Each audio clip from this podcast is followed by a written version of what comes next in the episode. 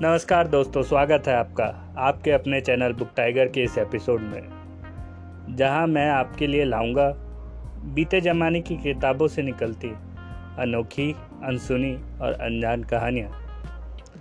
तो आज की हमारी किताब है 1937 की फ्रांसिस फ्लेहर्टी की साबू, द एलिफेंट बॉय। तो दोस्तों, फ्रांसिस और उनके मशहूर फिल्मकार पति रॉबर्ट फ्लेहर्टी 1920 और 30 के दशक में दुनिया भर के अलग अलग हिस्सों में अलग अलग जनजातियों पर फ़िल्म बनाते और डॉक्यूमेंट्री फ़िल्मों के जनक के रूप में प्रसिद्ध थे। इन्हीं सिलसिले पे, इसी सिलसिले में 1935 में रॉबर्ट ऑफ़ फ्रांसिस भारत आए। रूडियार्ड किपलिंग के किताब जंगल बुक की कहानी, तुमाई ऑफ़ एलिफेंट पर फ़िल्म बनाने। तो आइए आगे की कहानी फ्रांसिस के अपने शब्दों में।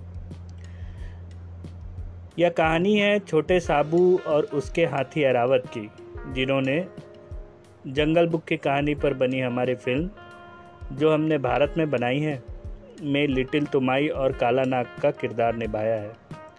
मुझे लगता है कि उसे देखने के बाद, या फिर ऐसे भी आप उसके बारे में जानना चाहेंगे। किताब की बहुत सी तस्वीरें आप फ़िल्म में ढूंढ लेंगे और कुछ बिल्कुल नई भी है। इस किताब के लिखे जाने तक साबू इंग्लैंड में ही है, पर उसकी इच्छा एक दिन अरावत से मिलने वापस भारत जाने की ज़रूर है, जो अब भी जंगल वाली ज़िंदगी के मज़े ले रहा है। कहानी का अगला हिस्सा, साबू का बचपन। साबू का घर भारत के मैसूर में है। वह एक बड़ी नदी के किनारे एक छोटी सी झोपड़ी में रहता था, जिसमें वह पूरे साल नहा सकता था। क्योंकि मैसूर में सर्दी नहीं होती और सूरज हमेशा चमकता रहता है। नदी के दोनों किनारे पर था एक जंगल, जहाँ थे बहुत सारे जंगली जानवर, जैसे बाघ, चीते, बंदर भी हैं, जिन्हें कुछ लोग पकड़कर अपने घरों में रखते हैं और पालतू जानवर की तरह पालते हैं। जब वह एक बहुत छोटा लड़का था, साबू की माँ की मौत हो गई और इसलिए उसके पिता, जो हाथियों की सवारी करने वाले एक महावत थे, ने अपने हाथी को सूर से साबू के पालने को हौले हौले झुलाना सिखाया। जब साबू थोड़ा बड़ा हुआ तो वह हाथियों के साथ खेलने लगा, जबकि उसके पिता जंगल में काम करते थे।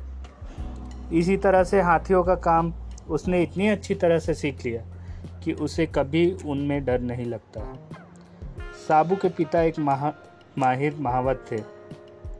और साबू हमेशा खुद से कहता कि वह भी किसी दिन अपने पिता की तरह एक माहिर महावत बनेगा।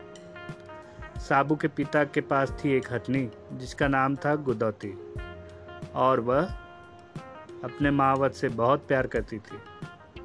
जब एक दिन साबू के पिता की मृत्यु हुई तो गुदौती बहुत अकेली हो गई। वह बहुत बिगड़ैल हो गई और किसी भी महावत से न संभलती।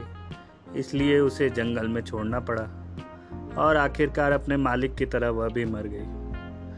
अब जब साबू के माँ बाप नहीं थे और न ही उसकी हथनी तो वह बहुत ही अकेला रह गया और वह दूसरे महावतों को अपने हाथियों के साथ नदी में नहाने और उन्हें तरह तरह के करतब सिखाने, सिखाते देखने नदी जाने लगा। वहाँ वह बैठकर उस दिन का इंतज़ार करता, जब वे खुद के हाथी के साथ एक महावत बने। मैसूर के महाराजा कई हाथियों के मालिक थे, जो उनके हाथी खाने की शोभा बढ़ाते थे। साबू वहाँ भी काफ़ी देर तक रुकता। वहाँ और भी लड़के आते पर उन सबके पिता थे महावत और उनके पास थे हाथी। साबू काफ़ी दुखी था, क्योंकि ना उसके पिता थे और ना उसके पास था कोई हाथी। और जो भी कुछ था उसके पास, वह था सिर्फ़ उसे मिलने वाला महीने का दो रुपए। इन रुपयों से एक हाथी खरीदने के लिए तो उसे कई दिनों तक पैसे जोड़ने होते और साथ ही रहना पड़ता भूखा। यह तो हो ही नहीं सकता था। महावत बनने के लिए साबू सोचता कि वह न जल्दी बढ़ रहा है और ना ही बड़ा हो रहा है। उसे लगता कि क्या वह हमेशा एक बच्चा ही रह जाएगा। फिर भी वह हमेशा खुश रहता क्योंकि उसके आसपास बहुत सी मज़ेदार बातें होती थी। जैसा कि भारत में अक्सर होता ही रहता है। हालाँकि उसे यह चीज़ें बहुत छोटी लगती कभी कभी कोई भूखा, बाघ या तेंदुआ जंगल से गाँव की ओर आ जाता और अगर गलती से उस समय कोई बाहर होता तो जानवर उस पर हमला कर जाता। पर ज़्यादातर तो लोग उसे देख लेते या उसकी धार से जाग जाते और इस तरह सारे गाँव को बाघ के बारे में पता चल जाता और सब मिलकर उसे मार भगाते। जब साबू नहीं देख रहा होता कभी कभी कोई एक छोटा, मगर जहरीला सांप या कोई बहुत ही बड़ा सांप दीवार की किसी दरार से या दरवाजे से घर में घुस आता और साबू उसे तब तक लाठी से पीटता जब तक उसका दम न निकल जाए। एक दिन साबू अपने घर के बरामदे में सो रहा था, तभी एक जंगली हाथी जंगल से गाँव में घुस आया। साबू करीब करीब अकेला ही था। सिवाय उसे एक आदमी के जो कुछ दूरी पर खड़ा था। पर यह आदमी कोई मदद नहीं कर रहा था, क्योंकि उसे डर था वे दोनों मारे जाएँगे। पर साबू को किसी मदद की ज़रूरत भी क्या थी? क्योंकि हाथी तो उसे किसी पुरानी दोस्त की तरह सलाम करने लगा। फिर वे दोनों आधे घंटे तक खेलते रहे। उसके बाद हाथी काफ़ी आराम से जंगल की तरफ़ निकल गया और साबू बरामदे में ही लेटकर खुद की मस्ती में खेलता रहा। साबू ने कहा, उस हाथी ने उसे चोट नहीं पहुंचाई, क्योंकि उसके गले में एक ताबीज है, जो उसकी मरती हुई माँ ने मरने से पहले उसे पहनाई थी। और उसने कहा था, जब तक ये ताबीज उसके गले में है, कोई साबू का बाल भी बाका नहीं कर सकता।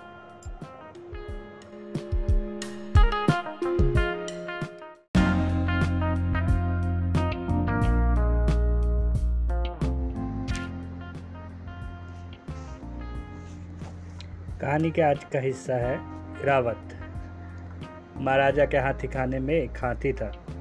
नाम था जिसका एरावत एरावत यानी देवताओं के राजा इंद्र की सवारी का हाथी। पूरे दक्षिण भारत में उसके जितना बड़ा और उससे ज़्यादा शक्तिशाली कोई हाथी न था। उसे जंगल से एक बहुत होशियार महावत पकड़ लाया था, जो शिकारियों का जमींदार यानी कि मुखिया था। साबू जमींदार का बहुत अच्छा दोस्त था और जमींदार उसे इरावत के साथ मन भर खेलने देता। वह एक बहुत सयाना और दूसरे हाथियों से अनोखा था। जब वह पकड़ा गया था, तब भी उसने कुछ अलग ही किया था। इरावत एक अकेला हाथी था, जिसे उसके झुंड से निकाल दिया गया था, क्योंकि जब वह छोटा और अब जितना ताकतवर नहीं था उसने झुंड के अगवा हाथी की जगह लेने के लिए उसे ललकारा। लड़ाई हारने के बाद झुंड उसे अपने साथ नहीं रखना चाहता था। इरावत तब से बेबस हो जंगल की छाक छानता रहा, क्योंकि हाथी झुंड में रहना पसंद करते हैं।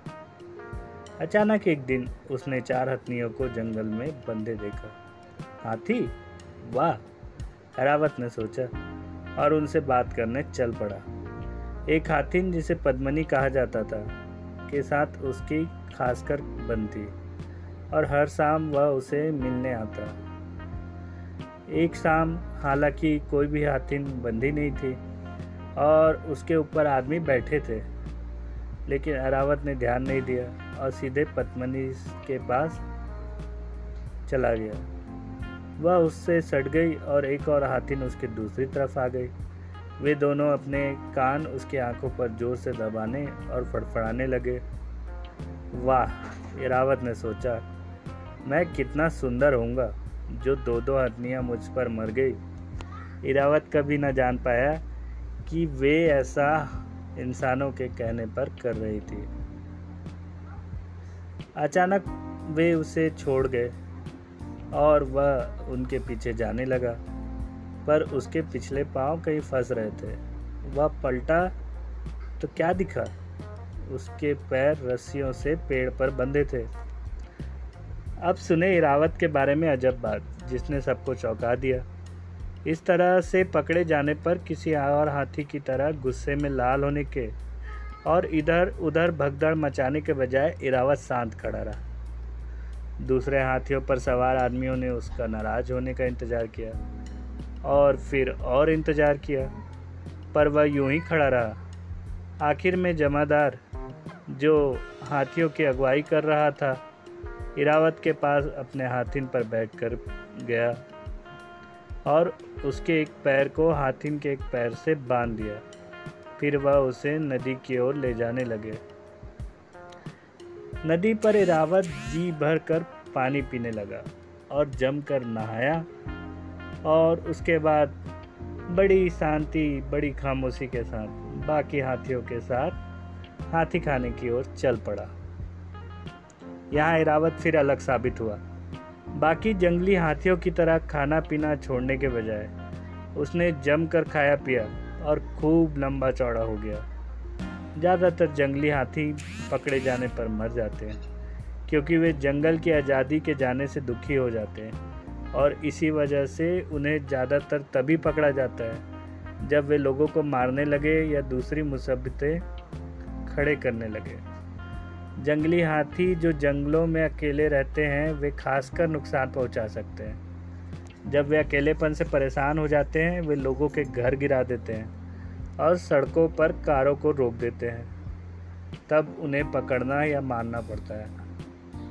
लेकिन इरावत तो एक बहुत ही पालतू हाथी था और साबू उसके साथ खेलते खेलते उसे कई ट्रिक सिखाता। है एक ट्रिक जो कोई और हाथी ना कर पाता, वह था इरावत का साबू को अपने सुर से उठा लेना और उसे हवा में अपने सिर के ऊपर तक उठाकर सीधे अपने पीठ पर बैठा लेना।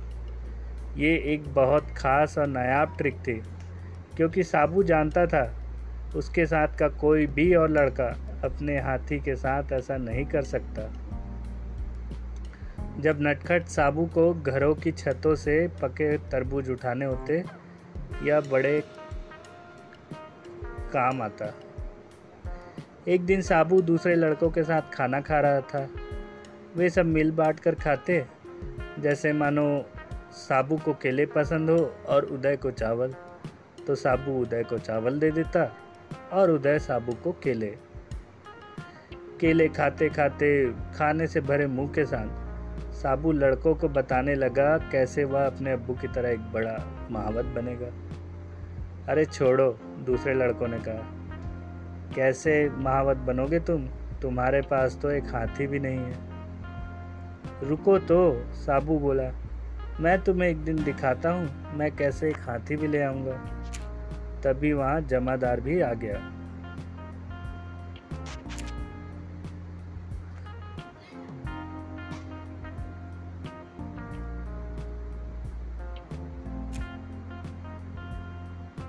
तुम लोगों ने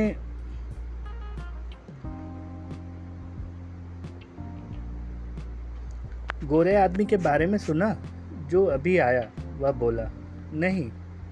लड़कों ने बिना कोई उत्साह के बोला, गोरे तो महाराज से मिलने हमेशा आते रहते हैं। पर गोरे तो छोड़ो, उन्होंने तो महाराज को भी शायद ही देखा हो। अच्छा वह एक हिलती डुलती तस्वीर बनाने वाला है, एक छोटे लड़के की। सबके लिए मौका है, सबके लिए। एक गोरा आदमी? हिलती डुलती तस्वीर, छोटा लड़का? शायद उनमें से कोई हो। लड़कों ने क्या शोर मचाया? पूरा दम लगाकर चिल्लाने लगे। मानो वही चुन लिए गए हों। साबू दल से अलग हो गया। वह इरावत के पास गया। ओ प्यारे इरावत, साबू बोला, क्या बात थी अगर गोरा मुझे और तुम्हें चुन लेता? पर वो ऐसा नहीं करेगा, क्योंकि ना तो मेरा कोई माई बाप है और ना ही मेरे पास है कोई हाथी।